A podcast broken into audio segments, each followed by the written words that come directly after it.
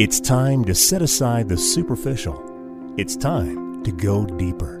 It's time to engage in truth. Here's John Bornschein. Well, hello, everybody. Welcome back to Engage in Truth. This is John Bornschein. I'm a senior pastor of Calvary Fellowship Fountain Valley Church right here in Colorado Springs, and I'm thrilled that you're tuning in today. We are continuing in our series of the radical teachings of Jesus Christ our Lord. Now, as we have said over the past few weeks, these were radical teachings because indeed they were going against the ways of the flesh. And we would expect then that the Lord providing us the antidote to sin would give us instruction that would not be easy. In fact, it would require the strength and power of the Holy Spirit.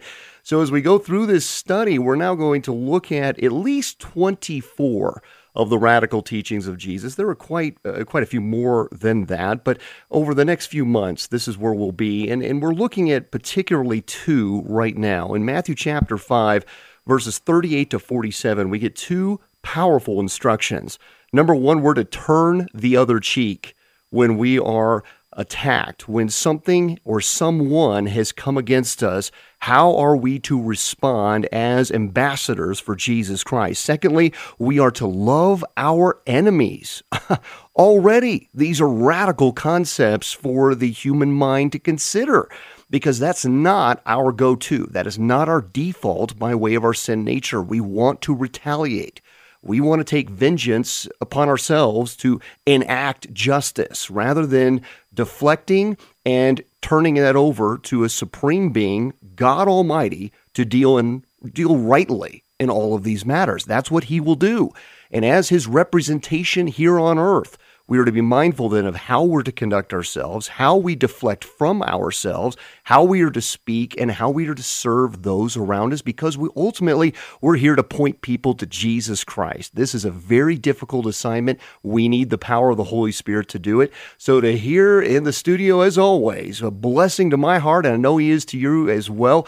Dr. Steve Ford is back in the studio with me. Dr. Ford, welcome back to Engage in Truth. Thank you, John. It's always great to be here. I was thinking, you know, even without the Holy Spirit's help, much less love my enemies, I have a hard time loving those who love me without the Holy Spirit's help. Uh, much less, uh, you know, in my own power. Um, I, I, find that even hard to do. I need the Holy Spirit just to do that, much less love my enemies. That's so, right. I mean, the things that the standard that Jesus is calling us to, obviously, these things can only be accomplished through the Holy Spirit. That's right. And I, let me help you, our listener, understand how this works a little bit here. Because when we're talking about these radical teachings, Dr. Ford, as you just mentioned, we need the Holy Spirit to enable us to do anything that Christ is instructing us to Amen. do. Because, quite frankly, in the flesh, as we know, the Apostle Paul spoke on this in Romans chapter 6 and into 7. He highlighted for us the near impossibility that my flesh is in contention here with the will of the Holy Spirit working in me. And, and, so this battle will ensue. One has to then submit to the other, i.e., the flesh submitting to the working of the Holy Spirit in us. When we talk about these radical teachings, we need to consider the fact that when he tells us to do something, i.e., Jesus here, there is always a reason. For example, when we're instructed to pray and to pray without ceasing, we need to understand that there is actually science that supports this that shows that prayer impacts our thoughts and our actions. So when we pray with our spouse, there will be direct results.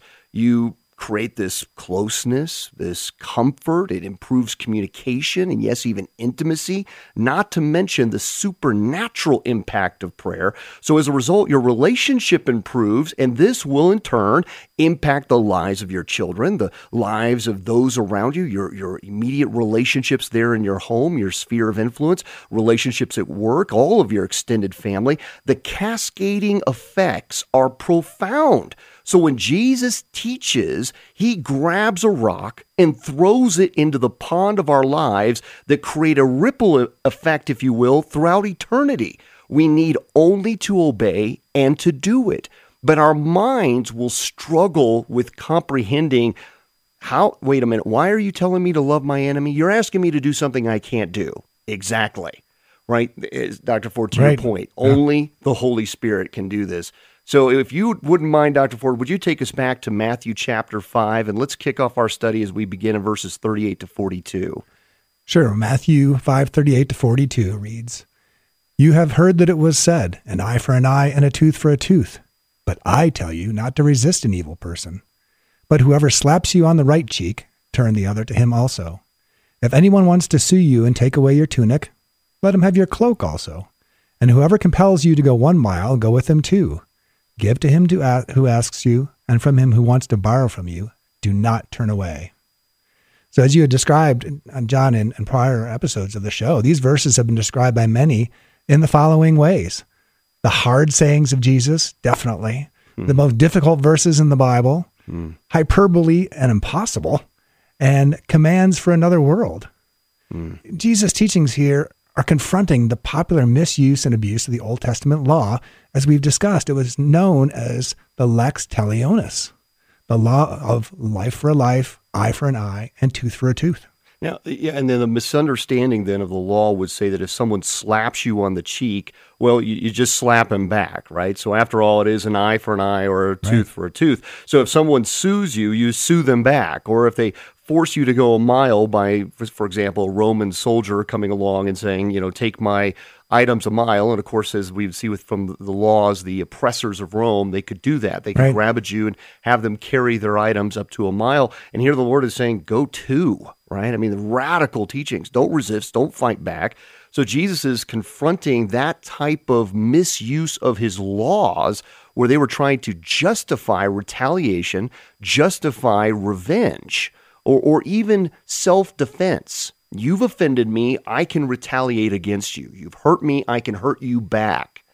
And it's not that he's refuting his law. Uh, you've already just read that this right. is something not that they just heard or made up, but it actually goes back to the laws of God, even from the Torah. And we'll explain, hopefully, in our program today, we can take everyone back a, throughout time, even through some of the dispensations of the law and how that even moved into this period of known as the, the, the time of grace or the age of the church, the church age. So, you know, God wants us to take actions of personal revenge out of the equation, take it right out of our hands. So we need to turn it all over to God through His system uh, Uh, Dr. Ford, could you just read on in verses 43 to 48 for us?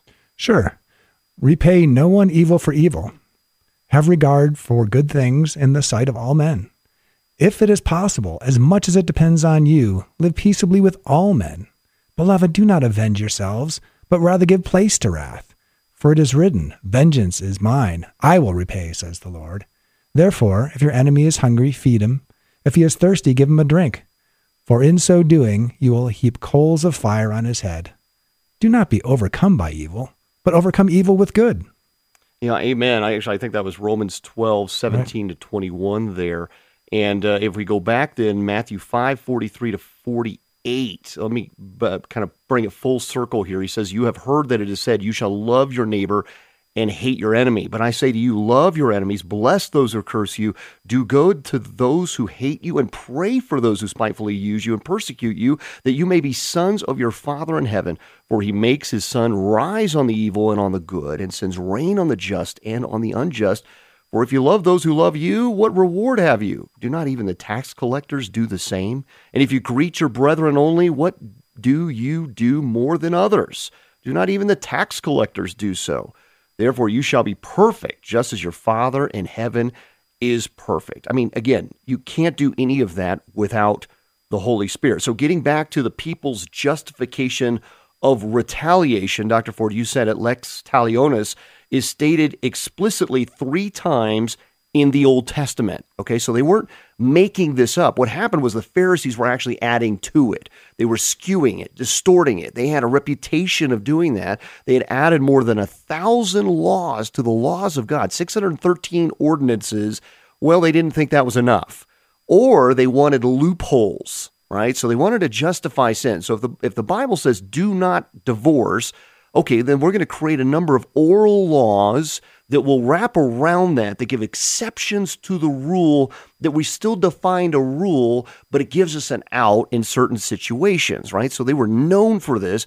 The Sadducees would hold only to the first five books, the Torah laws, and then the Pharisees on the other side would add a number of laws volumes upon volumes to all of us. So again, the Lord is not refuting prior instruction of the word he's refuting their misuse of it. So, first of all, in Exodus chapter 21, verses 22 to 25, we see the this lex talionis. It's cited in a way that protected a pregnant woman and her child from death or injury that might occur if two men were in a fight. I mean, that's, that's a good thing. And then, secondly, Dr. Ford, if you could take us to Leviticus 24, there's another one that's cited in there. Sure. Whoever kills any man shall surely be put to death. Whoever kills an animal shall make it good, animal for animal. If a man causes disfigurement of his neighbor, as he has done, so shall it be done to him. Fracture for fracture, eye for eye, tooth for tooth. As he has caused disfigurement of a man, so shall it be done to him. And whoever kills an animal shall restore it, but whoever kills a man shall be put to death. You shall have the same law for the stranger and for one from your own country, for I am the Lord your God. Amen. Leviticus 24, 17 to 22 on that one. Uh, so there were seven crimes, and Dr. Ford, we talked about this last week a bit, seven crimes that called for capital punishment in the Old Testament law. So, number one, if you were a false prophet, okay, Deuteronomy 13 5 tells us that that was a capital punishment oriented crime if you were a false prophet. Uh, number two, idolatry. We see that in Deuteronomy 17 7. So, with this idolatry, there also came sacrificing children to Molech, which is condemned even unto death, stoning by by death. Uh, uh, that that type of, of use of capital punishment is cited there in Leviticus chapter 20. Uh, even disobedience to authority in Deuteronomy 17 12. That was a capital crime. Uh, stubborn and rebellious men who would refuse to follow the laws were also condemned to death in Deuteronomy 21 21. If you were uh, accused and proven that you were of harlotry, in Deuteronomy 22 21, even in Leviticus 20. Uh, th- this uh, specifically cites the sexual immorality of all of that. That was a condemnable offense unto death. Uh, adultery, and it seems to go hand in hand there, right? Deuteronomy 22, 22 to 24. Uh, and then finally, kidnapping at Deuteronomy 24, 7. So, I mean, one law would even call for flogging, such as Deuteronomy 25, 1 to 4. So, the only example of a maiming punishment, which is quite interesting, you say eye for an eye or a tooth for tooth, was a Judges chapter 1, verses 6 to 7.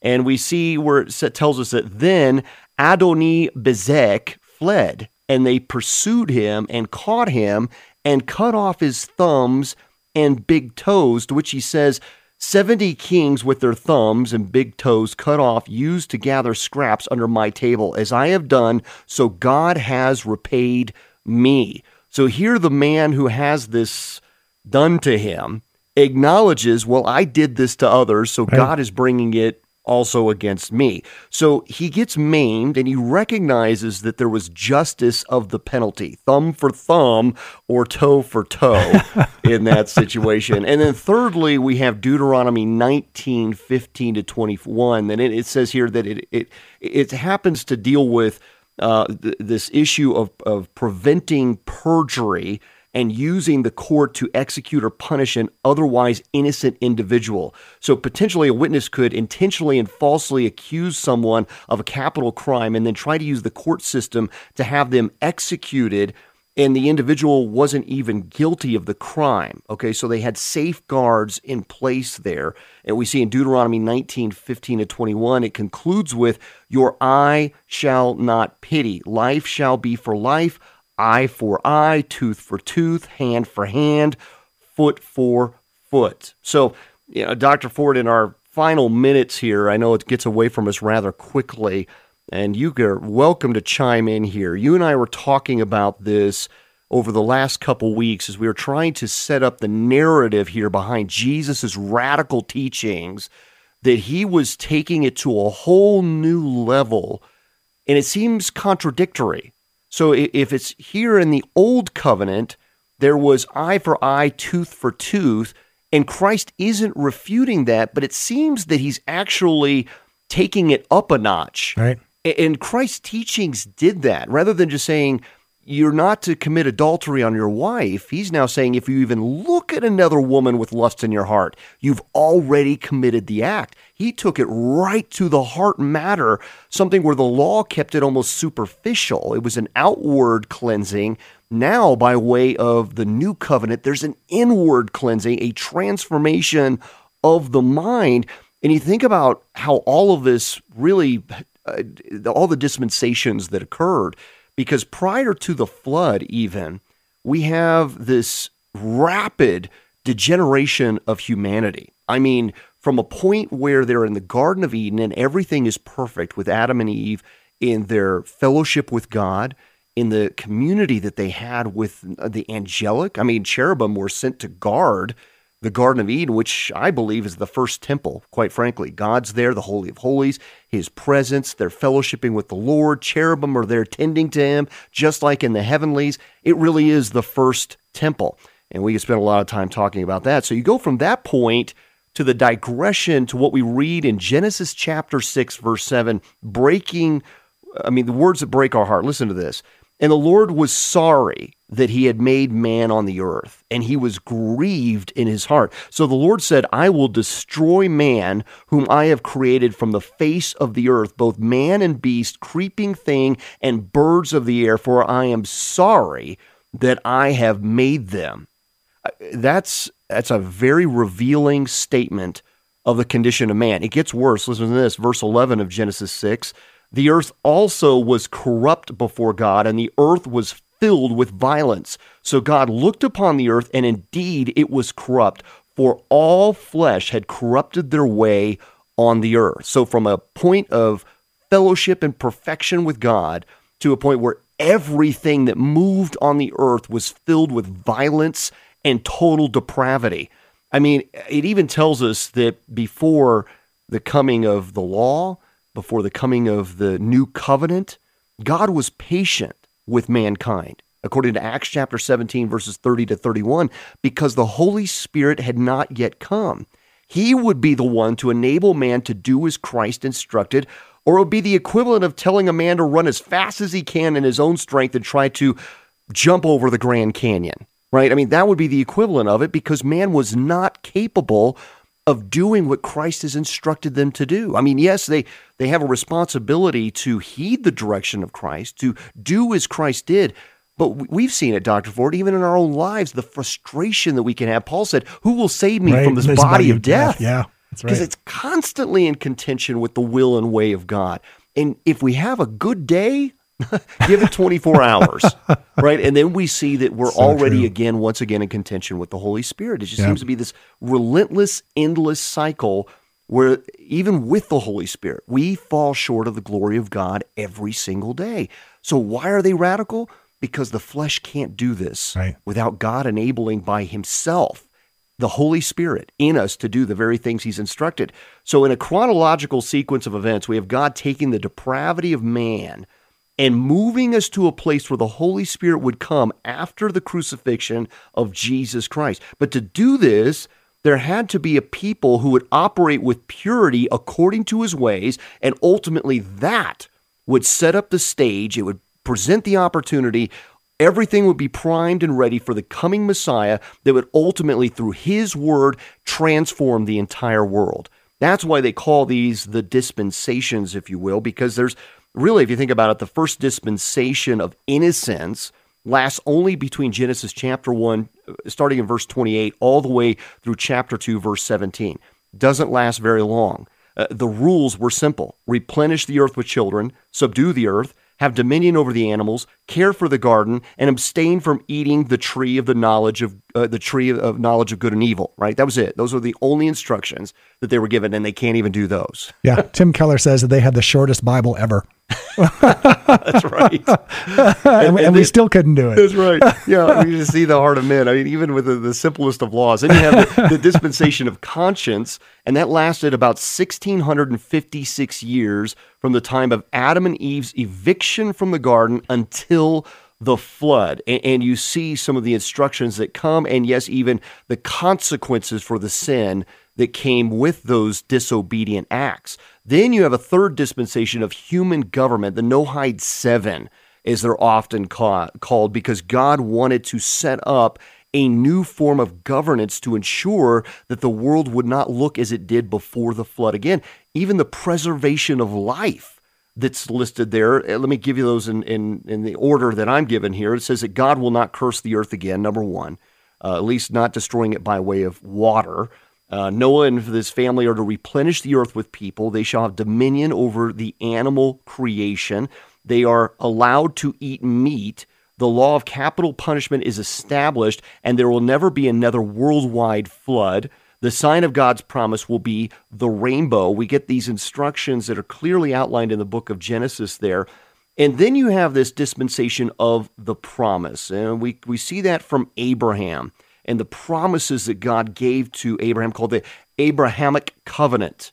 And we see a number of those outlined throughout scriptures and, and all the blessings that come with that. Then you get the dispensation of the law that lasts about 1,500 years from the Exodus all the way to Jesus Christ, followed by the dispensation of grace that lasts now almost 2,000 years and counting. We don't know the end of that, but it will culminate in the millennial reign of Jesus Christ, where he will rule for a thousand years.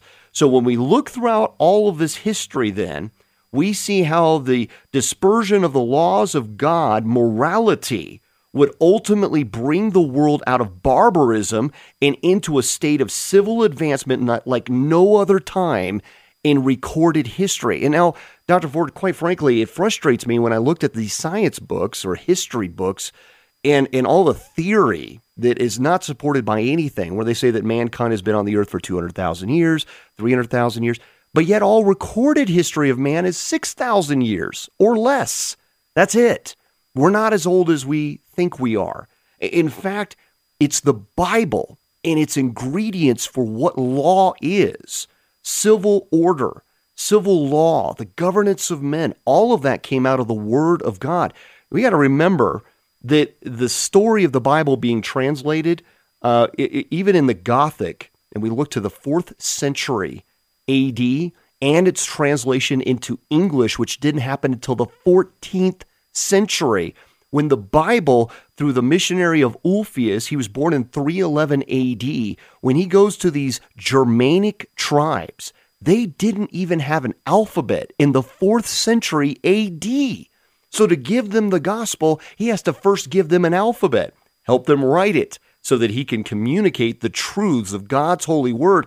And we see ultimately, because of all the workings of the missionaries, we find that at the end of the Middle Ages, America would be discovered less than a century after the English Bible was translated to push to civilize the barbaric cultures of the Germans and the Angles. You know, they were to turn the Angles into angels, right? And so, because of the Bible's push to go into these uncivilized cultures, it fundamentally transformed everything. It gave them law and order and ultimately would pave the way that by way of the Holy Spirit, they could do what was impossible for the flesh of men to do. And today, three of the top five largest economies and most influential nations of the world were transformed because the Bible came to these people. We have the United Kingdom, the United States, and Germany just to name a few. So the Bible has fundamentally transformed everything, i.e., the instructions of God that has now paved the way for what we're reading now, what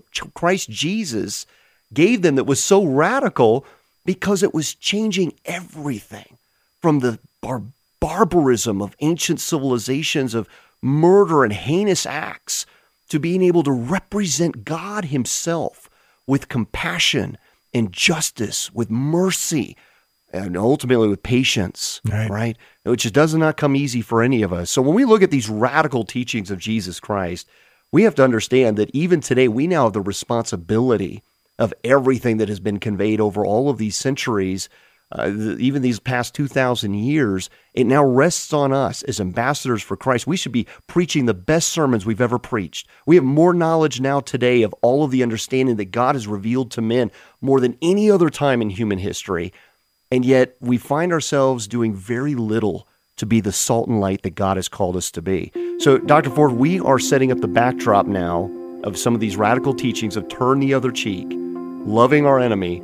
We've got a lot more to cover next week. It's going to be a lot of fun. So, we want to thank you, all of our listeners, for tuning in each and every week. The time goes by so quick.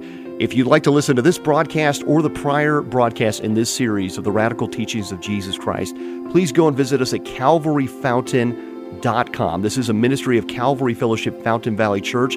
Services are 8 a.m. and 10 a.m. on Sundays, and we'd love to see you there. God bless you, my friends. Take care.